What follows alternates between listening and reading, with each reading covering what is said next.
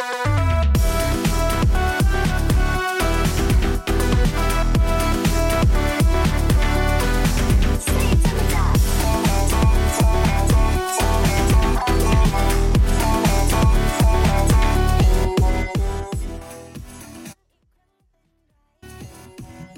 สดีครับ ยินดีต้อนรับสู่ชาแบงค์พอดแคสต์ครับ พอดแคสต์ที่พูดถึงวงการไอดอลในมุมมองของการทำการตลาดแล้วก็การทำคอนเทนต์นะครับ สำหรับ EP นี้เป็น EP ที่ 33 นะครับ จะพูดถึงกิจกรรม หรือว่าแคมเปญแคมเปญหนึ่งนะครับของ BNK48 ที่ทำขึ้นมาในช่วงซิงเกิลของ d อะนะครับ ซึ่งจริงแล้วผมเคยพูดถึงตัว activity นี้ไปแล้วครั้งหนึ่งตอน EP ที่ 26 นะครับ นั่นคือ meeting you online นะครับ Meeting You Online ผมสรุปสั้นๆ ให้นิดนึงก่อนแล้วกันนะครับก็คือเหมือนกับเป็น งานจับมือออนไลน์นะครับเป็นงานจับมือออนไลน์ที่เราจะสามารถได้พูดคุยกับ member แต่ว่าไม่ได้เป็นงานจับมือจริงๆนะ เป็นแบบลักษณะเป็นเหมือนกับเป็น video call ถ้าย้อนกลับไปนิดนึงในช่วงปีที่ผ่านมานะครับด้วยสถานการณ์โควิดมาเลยมี activity หนึ่งอีกอันนึงที่เกิดขึ้นมาก่อนหน้านี้ก็คือ Greeting You Online นะครับ หรือว่าเราเรียกกันแบบเป็นชื่อเล่นติดปากครับว่าเกียวนะครับ GYO นะครับ ซึ่งไอ้การ การทำ Greeting You Online ครับ มันจะเป็นลักษณะที่เราสามารถเลือกประโยคที่ทาง Official ของ BNK เองบังคับมานะครับ แล้วก็ส่งให้กับทาง member ที่เราเลือกนะครับ แล้วก็ให้ member ตอบกลับมา ให้พูดกลับมา หรือว่าให้อัดคลิปกลับมา หรือจะเป็นคำที่เราอยากจะสนทนา แล้วให้ member ตอบกลับมา ด้วยระยะเวลาที่กำหนดครับ ก็จริงแล้วคือ Meeting อยู่ออนไลน์แต่ว่าอย่าง Meeting อยู่ออนไลน์เนี่ย มันเป็นลักษณะอย่างที่ผมบอกไปก็คือเป็นลักษณะที่เป็นเหมือนกับพูดโต้ตอบเป็น video call เลย เราพูดเสร็จปั๊บ member ก็คุยกันเลยเหมือนบทสนทนากันนะครับจริงแล้วตัว Meeting อยู่ออนไลน์ที่ผมเคยพูดไปแล้วก็คือมันมีช่วงที่มีการเปิดตัวครั้งแรกก็คือเป็นเขาใช้ชื่อว่า Meeting You Online Premier นะครับซึ่งทั้งหมดจะจะถูกทำอยู่บนแอป iAM 48นะครับ ซึ่งผมก็เคยพูดถึงไปแล้วว่าแบบแอป i am 48มันจะกลายเป็น super app สำหรับเขาไปแล้ว แต่ว่า ด้วย performance ด้วยประสิทธิภาพ หรือว่าด้วยความเสถียรเอง อาจจะยังเป็นที่ยอมรับได้ไม่ดีสักเท่าไหร่นักสำหรับผมนะ เพราะว่าเราก็จะเห็นว่าไลฟ์ทุกอย่างที่บนที่ที่ทาง member เองเป็นคนไลฟ์ครับ ก็จะบินหรือว่าไลฟ์ไม่ได้ไลฟ์ไม่ติด เราเราเห็นปัญหานี้กันบ่อยๆนะครับ ซึ่งพอมันพยายามจะยัดทุกอย่างปั๊บผมเลยมองว่าเออมันมันจะมีปัญหาหนัก ข้อขึ้นเรื่อยๆ แล้วก็ Developer ก็ต้องค่อยๆ แงะกันนะครับ ว่าแบบจะทำไงให้สามารถที่จะ support ได้ จริงผมย้อนกลับไปตอนที่มีการปล่อย theater นะครับการปล่อย theater ของ NV แล้วก็ BIII Stage ครั้งแรกที่แบบเปิดให้ดูบนหน้าแอปพลิเคชันฟรีครับ ก็อันนั้นก็เป็นที่เป็นที่สังเกตแล้วครับว่าแบบมันไม่สามารถรับปริมาณ user หรือว่าปริมาณผู้ใช้งานที่เข้ามาพร้อม ๆ กันได้ เป็นสิ่งที่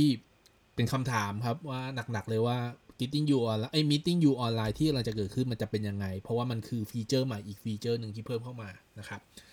เอ่อที่ผมบอกไปครับตัว Meeting You ออนไลน์เนี่ยมันถูกโปรโมทโปรโมทมาก่อนหน้านี้แล้วตั้งแต่ตอนเดือนพฤษภาคมนะครับปี 64 นะครับ แล้วก็ด้วยหลักการของ Meeting You Online คือตอนณตอนนี้ครับมันยังเป็นช่วงที่เหมือนกำลังเทสระบบนะครับเทสระบบอยู่ เขามีการตั้งกติกาครับว่าให้คนที่ปาคุกกี้ที่อยู่ใน i app i am 48ในช่วงระยะเวลาที่เขากำหนดนะครับ ใครปาได้เยอะที่สุดในช่วงเวลานั้นก็คือจะเป็นหนึ่งในผู้โชคดีที่จะได้ทดสอบระบบ ได้ทดสอบระบบนะครับ ไม่ใช่ได้ใช้ระบบ คือจริงลักษณะการทดสอบระบบหรือการ test การการทำ system test ครับก็มันต้องอาศัยการที่ให้คนจริง ๆ มาใช้งานจริงนะครับ แต่ว่าเขาก็ใช้วิธีการที่จะการเลือกคนการ recruit คนที่มาให้ test ระบบเนี่ยกลายเป็นว่าต้องเสียตังค์เพื่อปาคุกกี้ให้กับ member อ๋อผมลืมไป ตัว member ที่จะมาจอยตัวที่เป็นตัว Meeting You Online ครั้งแรกก็คือเป็น member ที่ติดเซ็มนะครับ ติดเซ็มบัตสึของเพลง D.AAA นะครับ ทั้ง 16 คนนะครับ ก็ผมคงไม่ได้ไล่ชื่อนะครับ แล้วต่อมาครับก็พอ run ไปปั๊บครั้งแรกนะครับ ก็มีการเก็บเขาเรียกมีการเก็บว่าเออแบบข้อเสียข้อด้อยข้อดีข้อที่ต้องพัฒนามันมีอะไรบ้างนะครับ ก็มันก็เลยมีครั้งที่ 2 ขึ้นมาครับ เป็น Meeting You Online Premier ครั้งที่ 2 เป็น Premier ที่เป็นพรีเมียร์อีกครั้งหนึ่งนะครับ ตัวพี่ไอตัว Meeting You Online Premier รอบ 2 นี่ก็คือจัดไปเรียบร้อย เอ๊ะหมายถึงว่ามีการคัดเลือกคนเรียบร้อยแล้วนะครับ ก็มีการให้คือใช้ระบบเดิมครับว่าเป็นการปาคุกกี้เหมือนเดิม ให้เป็น Top Spender เหมือนเดิมนะครับ คือเราก็จะเห็นครับว่าวิธีการที่จะเลือกคนมาทดสอบระบบกลายเป็นต้องต้องต้องต้องเสียตังค์แล้วไม่ได้เสียตังค์จำนวนน้อยเนี่ยครับ เพราะว่า มันคือการแข่งกันปาคุกกี้ เราก็ไม่รู้ครับว่าการปาคุกกี้เพื่อที่จะอยู่ติดอันดับที่สูงสูงหรือว่ามีสิทธิ์ติด top top 20 หรือ top 40 ครั้งแรกคือเป็น top 20 แต่ว่าครั้งที่ 2 การการทำ Meeting You Online ก็คือ top 40 เราจะติดอยู่ตรงไหนเราต้องจ่ายเท่าไหร่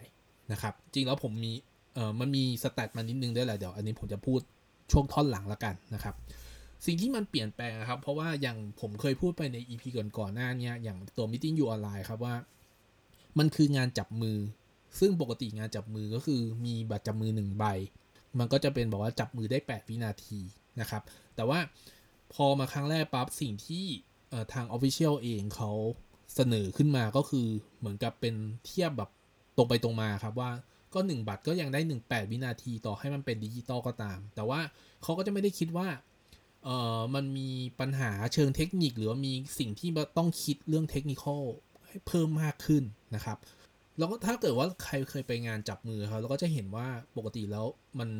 ส่วนใหญ่แล้วมันก็จะแบบมากกว่า 8 วินาทีถ้าเป็นส่วนใหญ่นะครับมันคือมันคือเสน่ห์ในงานจับมือเนาะแล้วในแง่ของเทคนิคเองจริงแล้วคือ 8 วินาทีนี่คือมันไม่ได้แบบ เป็นแบบเหมือนกับมีการเลย์แบ็กแบบแบบมีถ่วงเวลาหน่วงเวลาที่มันจริงมันคือโดยส่วนใหญ่นะครับก็ที่ผมไปจับมือก็จะแบบมากกว่า 8 วิแบบ 10 วิ 12 วิ หรือแบบปาไป 20 วิก็มีสำหรับบางเมม ผมก็เลยมองว่าณตอนนั้นผมก็เลยมองว่ามันไม่แฟร์มากเลยในการที่จะให้เทียบกันระหว่างบัตรจับมือที่แบบเป็นงานจับมือจริง8วิกับบัตรจับมือที่แบบสำหรับงานไอตัว Meeting You Online เท่ากับ 8วิเหมือนกัน มันควรจะได้มากกว่านั้น ตัวไอตัวรอบ2อะครับ ตัว Meeting You Online Premier รอบ2เนี่ยครับ ก็เลยเขาเลยเพิ่มบอกว่าเพิ่มเวลาเป็น 10 วินาที ซึ่งผมอาจจะมองว่ามันน่าจะเพิ่มได้มากกว่านี้อีกนะครับ แล้วก็ในแง่ของ Marketing หรือว่าในแง่การโปรโมทจริงแล้วอะถ้าเราสามารถเพิ่มแล้วมันมีคีย์เวิร์ดที่มันขายได้ได้ได้ดีกว่านี้ อย่างเช่น อันนี้ผมผมยกตัวอย่างนะ ถ้าผมจะถ้าผมจะขายนะครับว่า บัตรจับมือสำหรับ Meeting You Online เนี่ยจะเพิ่ม เวลาให้มากกว่าแบบจับมือปกติในงานปกติอะเพิ่มเป็น 50%การเพิ่ม 50%ก็คือจาก 8 วินาทีบวก 50%ก็คือเป็น 12 วิ เพิ่มมาอีก 2 วิ แต่ว่าวิธีการโปรโมทวิธีการที่จะพูดเพื่อที่ทำให้คนที่เป็นแฟนคลับเองอะ่ะเขารู้สึกว่าเฮ้ยเราได้เยอะขึ้นมากกว่าเดิมเนี่ย มันจะรู้สึกดีดีมากกว่าเดิมครับ แต่ว่า เขาก็เลือกที่จะแบบใช้บอกว่าเป็น 10 วินาทีต่อใบ ก็คือเพิ่มมาจากเดิมก็คือ 2 วินาทีนะครับ แล้วด้วยความที่มันเป็นออนไลน์ปั๊บ มันครบเวลาปั๊บ มันก็ตัดตัดเลย มันจะไม่มีเวลาที่แบบเออแบบเมมดึงแขนอะไรอย่างนี้เป็นต้นนะครับ ผมว่า 10 วินาทีที่เขาเพิ่มมา มันอาจจะยังน้อยไปสำหรับผมนะครับ สิ่งที่เพิ่มมาอีกจริงมันมีเพิ่มมา 2 3 3 4 อย่างนะครับ ก็คือมีมีการแจ้งอยู่ในแอปใน Facebook Page ของ BNK48 Official แอปพลิเคชันนะครับ มีแจ้งเวลาที่ได้รับตลอดการวิดีโอคอลก็คือเหมือนกับจะเป็น timing ที่นับถอยหลังนะครับ ว่าแบบสมมติว่าเราใช้บัตรจับมือ 10 ใบนะครับพอได้จับบัตรจับมือ 10 ใบก็คือมี 100 วินาทีหรือว่า 1 นาที 40 วิมันก็คือบอกเวลาเลย แล้วก็จะเริ่มนับถอยหลัง เพื่อที่แบบเราจะได้จัดการเราจะได้รู้ว่าอ๋อตอนนี้เหลือเวลาเท่าไหร่แล้วนะครับ แล้วก็มีมีแจ้งเตือน notification หรือว่า สำหรับอีกอันนึงก็คือ ผมว่าอันนี้โอเคนะ ในแง่ของการ support ก็คือบอกเวลาที่เป็น GMT บวก7ที่เป็นแบบของประเทศไทย มันก็จะมีไม่ใช่ base แฟนที่แบบที่มีอยู่ในประเทศไทยเท่านั้นนะครับ ที่ติดตามวง BNK48 หรือว่า CGM48 มีแฟนชาวต่างชาติเหมือนกัน เพราะว่าไปงานจับมือจริง ๆ ก็จะมีแฟนต่างชาติที่เขาบินมา เพื่อมาจับมือ member ของไทย นั่นคือสิ่งที่ มันเป็นของตัว BNK48 Meeting You Online ครั้งที่ 2 นะครับ แล้วก็มีอย่างที่บอกไว้มีการปาคุกกี้เป็นเสร็จเรียบร้อยแล้วนะครับ มีการประกาศรายชื่อแล้วว่าใครติดอันดับบ้างสำหรับเมม member ของทั้ง 16 16 คนนะครับ จริงแล้วมันมี stat ขึ้นมาครับ มีเลขตัวเลขขึ้นมาว่าแบบของการปาคุกกี้นะครับ จริงแล้วผมผมได้ตัวเลขนี้มาจาก stat เฌอปรางนะครับแอด stat เฌอปรางนะครับ ก็ลองไปติดตามใน Twitter ดูนะครับ ของบ้านเฌอปรางนะครับ มีการปาคุกกี้ให้กับเฌอปรางประมาณ 2.1 ล้านบาทนะครับ 2.1 ล้านบาทเฉพาะเมมเชอร์ปรางคนเดียว แล้ว top 10 จริงเราต้องบอกว่าอันดับหนึ่งของบ้านเฌอปรางครับ ก็มีการปาประมาณ 3 6 0 0 0 0 คุกกี้ ก็ประมาณน่าจะตีกลมๆประมาณ 30,000 กว่าบาทนะครับ30,000 กว่าบาท พื่อที่จะแลกบัตรจับมือ หรือว่ามีความได้ลุ้นว่าจะเป็นติดอันดับในการจับมือนะครับ คนที่ปลา3 6 0 0 0 0ก็คือได้เป็นอันดับหนึ่งสำหรับบ้านเชอปรางนะครับ แต่ว่ามันก็จะมีสแตทเอตัวเลขอีกชุดหนึ่งก็คือว่าท็อป 10 นะครับ คนที่ปาคุกกี้ทั้งหมดนะครับ ทุกบ้านรวมกันนะครับ คือคนที่ได้ติดอันดับ1ถึง10 เนี่ยปาคุกกี้รวมกันอยู่ที่ประมาณ3ล้าน3แสน3หมื่นคุกกี้ ซึ่ง ตีออกมาเป็นเงินประมาณ 1.7 ล้านบาท ซึ่งไอ้1.7 ล้านบาทก็จะปนๆกันอยู่กับคนที่บ้านเชอร์ด้วยนะครับ ก็คือ 2.1 มันจะไม่สามารถเอา 2.1บวก1.7 ได้ แต่ว่าถ้าเรามาดูคร่าวๆครับว่าจริงแล้วสิ่งที่มันเกิดขึ้นในการปาคุกกี้ครับ เงินที่ได้รอบนี้ของทาง Official เองนะครับ ก็ ผมว่าตีงงว่า4ี่ซ่าห้าล้านเป็นอย่างต่ำอยู่แล้วนะครับ พอมามองอย่างนี้ปั๊บจริงผมค่อนข้างไม่ค่อยเห็นด้วยสักเท่าไหร่นักนะครับ ในการที่จะวางกติกาเพื่อที่จะให้คนที่เป็น top spender ที่ปาคุกกี้ในการปาคุกกี้ให้ member ในช่วงเวลาแค่ 1 สัปดาห์เนี่ยมาเป็นมาเป็นมาเป็นหนึ่งในผู้ที่ร่วมทดลองทดสอบระบบนะครับ มันจะเป็นหรือเปล่าที่จะต้องใช้วิธีนี้สัทีเดียวนะครับ ซึ่งผมผมผมอย่างที่บอกผมไม่ค่อยเห็นด้วยสักเท่าไหร่นักทำไมถึงผมถึงไม่เห็นด้วย เพราะว่าจริงแล้วมันมีคนที่เป็นแฟนเบสคนที่เป็นแฟนคลับที่เขาติดตามอยู่แล้ว และคนที่เขาซื้อบัตรบางบัตรที่มันยังมันยังไม่ถึงช่วงเวลาในการจัดงานหรือว่ายังจัดงานไม่ได้ครับ ผมว่ากลุ่มคนพวกนี้น่าสนใจมากกว่าที่แบบน่าจะเป็นส่วนหนึ่งในการที่จะมาเป็นทดสอบระบบได้นะครับ ซึ่งคนกลุ่มนี้มันมีใครบ้างนะครับ จริงแล้วผมก็อาจจะผมก็เป็นหนึ่งในนั้นแหละนะครับ ผมก็เป็นหนึ่งในนั้น คนกลุ่มแรกนะครับก็คือคนที่เป็น founder คนที่เป็น founder member ของ BNK48 นะครับ ซึ่งผมมองว่าจริงๆแล้วอะคนที่เป็น founder member อะควรจะต้องมีสิทธิ์ในการที่จะ เป็นกลกลุ่มแรกในการร่วมทดสอบด้วยซ้ำนะครับ แต่ว่าผมก็ไม่เข้าใจว่าเขาทำไมเขาไม่ถูกเลือกจากทาง Official คนกลุ่มที่ 2 ก็คือคนที่ซื้อแพ็กเกจ theater รายปี ซึ่งผมซื้อแพ็กเกจ theater รายปี คนกลุ่มที่ 3 ก็คือซื้อบัตรต่างๆ อย่างเช่น บัตรงานกีฬาสีที่ยังไม่ได้จัด แต่ว่า น่าจะกำลังครบปีหนึ่งแล้วมั้งครับ ที่ผมซื้อบัตรกีฬาสีงานกีฬาสีแต่ว่าเราก็ไม่รู้ว่าจะได้จัดเมื่อไหร่ จะได้จัดผมไม่ได้มองว่าปีนี้จะได้จัดไหม แต่ว่าผมอาจจะมองว่าปีต้นปีหน้า อาจจะได้จัดอาจจะได้จัดนะครับ ผมว่าอาจจะได้จัด เพราะอันนี้คืออยู่ที่การบริหารจัดการการได้วัคซีนบริจาควัคซีนอะไรเงี้ยว่านไปนะครับ ซึ่งจริงผมมองว่ากลุ่มคนพวกนี้น่าจะได้มีสิทธิ์ในการ ทดลองทดสอบระบบ แต่ผมไม่ได้บอกว่าเออแบบเป็นคนแบบต้องเป็นคนกลุ่มนี้เท่านั้นนะ คือในแง่ของธุรกิจครับผมเข้าใจครับว่าทาง Official เองเขาก็ต้องการเงิน ต้องการเม็ดเงินมาในการหมุนให้สามให้ธุรกิจสามารถยังคงดำเนินต่อไปได้ การมีตัวแคมเปญ Top Spender ของไอตัว Meeting You Online เกิดขึ้น 2 ครั้งนี่เขาได้เงินไปค่อนข้างเยอะพอสมควร เหมือนกับจริงๆ ผมว่ามันลักษณะเหมือนกับชดเชยการที่ไม่ได้มีจัด General Election จัดงานที่ปกติต้องซื้อบัตรเข้าไปดูอย่างนี้เป็นต้นนะครับ ก็ได้เงินเยอะไปพอสมควร แต่ว่าผมอาจจะไม่ได้มองว่ามันเป็นสิ่งที่ควรจะทำแค่เพียงอย่างเดียว การมีแฟนคลับ การมีฟาว BNK founder member เนี่ย ผมว่าเป็นกลุ่มคนกลุ่มแรกที่อาจจะต้องนึกถึง ที่เขาจะต้องมีส่วนร่วมหรือเขาควรจะได้สิทธิพิเศษอะไรบางอย่าง เพราะว่าจากที่ผมรู้มาคือ BNK member founder เนี่ย คือแทบไม่ได้สิทธิ์อะไรเลย นอกจากมีบัตรดำเอาไว้เบ่ง แล้วก็เอาไว้ซื้อของเอาไปเข้าคิว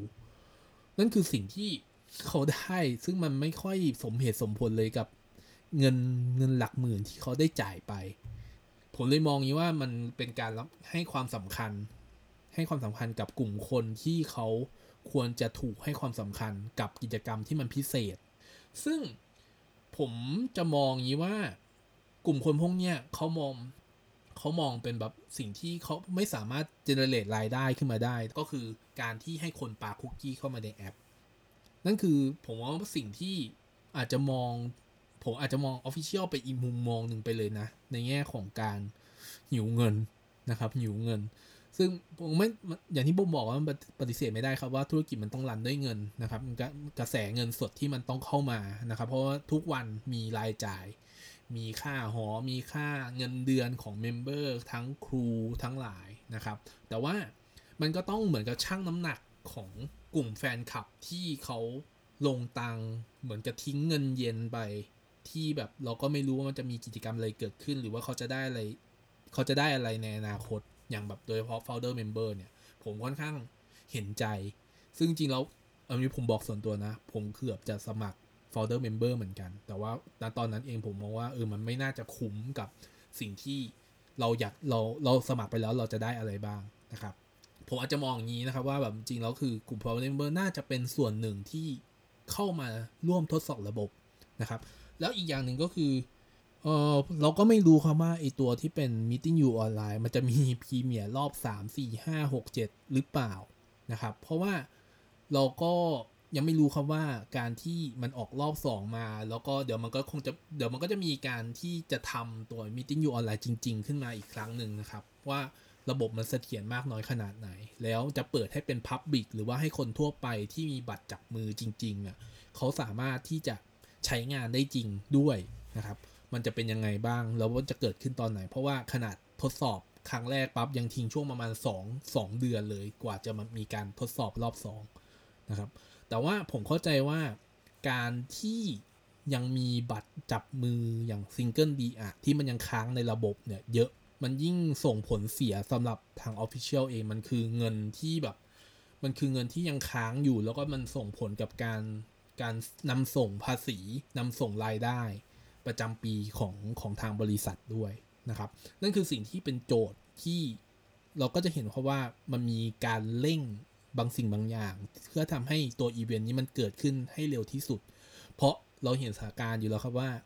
มันไม่น่าจะจัดงานอีเวนต์อะไรที่เป็นแบบออฟไลน์ได้แบบจริงจังเหมือนกับปีก่อนสมัยก่อนแล้วในในสำหรับปีนี้นะครับ ผมมองแค่ปีนี้สิ้นปีนี้อย่างเดียว ถ้าสรุปง่ายๆเลยคือผมมองว่า founder member ควรจะถูกให้ความสำคัญ และควรจะต้องเป็นส่วนหนึ่งในการทดสอบรองลงมาก็คือคนซื้อบัตรกีฬาสีหรือว่าคนแบบมีสิทธิพิเศษ อื่น ๆ หรือคนมีบัตรอื่น ๆ นะครับ ควรจะได้มีส่วนร่วมในการทดสอบนี้ด้วย จะไม่ใช่แค่กลุ่มคนที่จ่ายตังปาคุกกี้อย่างเดียวเท่านั้นนะครับ นั่นคือสิ่งที่ผมอยากจะเน้นว่าไม่อยากให้คิดเรื่องเงิน พียงอย่างเดียว แต่ให้คิดถึงใจของคนที่เป็นแฟนคลับ ที่เขาได้เคยออกเงินตั้งแต่สมัยยุคแรกๆให้ให้สามารถแบบรู้สึกว่าเขายังมีแบบ เออ อย่างน้อยก็ยังติดตามอยู่ เพราะว่าเราก็เห็นเขาว่า ทุกวันนี้คือคนที่ติดตามวงก็น้อยลงเรื่อยๆนะครับ ด้วยความที่ทั้งภาวะเศรษฐกิจเองทั้งวงอื่นๆที่เริ่มโตขึ้นมา เริ่มมีฐานแฟนขึ้นมา ก็ถูกแย่ง Market Share ไปเยอะพอสมควร อันนี้คือผมว่าทาง Official เองมันเป็นเป็นสิ่งที่เขารับรู้เยอะแล้วแหละแต่เขายิ่งทำอย่างเงี้ยยิ่งทำให้ตัวกลุ่มแฟนคลับเอง หรือแม้กระทั่งแฟนตั้งแต่แบบคนแรกๆเนี่ยมันยิ่งรู้สึกว่ามันไม่มีความสำคัญมากขึ้นไปกว่าเดิมอีกนะครับเราเห็นคนเริ่มบอกว่าเราเลิกเก็บเลิกตามวงไปแล้ว เยอะขึ้นมากขึ้นเรื่อยๆ จากที่ผมไปสังเกตดูในใน Facebook กลุ่ม Market Market ไอ BNK Market นะครับนั่นคือสิ่งที่เราสังเกตได้เราเห็นแบบเป็นรูปธรรมชัดเจนเลยครับว่าสถานการณ์วงตอนนี้มันเป็นอย่างนี้แล้ว แล้วคุณยิ่งคุณยิ่งทำอย่างเงี้ย ผมว่ายิ่งอาจจะยิ่งส่งผลเสียในระยะยาวนะครับสำหรับการบริหารวง ครั้งต่อๆไปผมอาจจะมองว่าผมยังมองโลกสวยอยู่นะว่าแบบสิ่งที่ทุกครั้งที่เขาทำมามันจะเป็น feedback ให้กับบริษัท ให้กับผู้บริหารหรือว่าฝ่าย marketing นะครับที่เขาจะเลือกวิธีการเนี่ยอาจจะได้เห็นอะไรที่มันดีกว่านี้ อาจจะได้เห็นสิ่งที่เขาคิดถึงแฟนคลับมากกว่านี้ มากกว่าเงินที่เขาจะพยายามดึงมาให้ได้เยอะที่สุดเท่าที่เขาสามารถเขาสามารถทำได้นะครับ นั่นคือสิ่งที่เป็นประเด็นสำหรับผมของ EP นี้นะครับของ meeting you ออนไลน์การฟังฟีดแบ็กแล้วการปรับปรุงตามฟีดแบ็กคือสิ่งที่ดี แต่ว่าอย่าลืมว่าคุณเริ่มต้นด้วย คนกลุ่มไหน และเขาอะเขาพวกกลุ่มนั้นอะยังผมว่าคนกลุ่มนั้น ประมาณพันพันคนหนึ่งพันคนที่เป็นคนเลสคนซื้อตัว member founder member เนี่ยเขาก็ยังพอจะมีคน support อยู่นะ เพียงแต่ว่าคุณก็ต้องให้ความสำคัญกับคนกลุ่มนั้นด้วยนะครับ เอาไว้เจอกัน EP ถัดไปครับ หวังว่า EP นี้จะไม่ได้เครียดจนเกินไปนัก ก็ไว้เจอกัน EP หน้าครับ สวัสดีครับ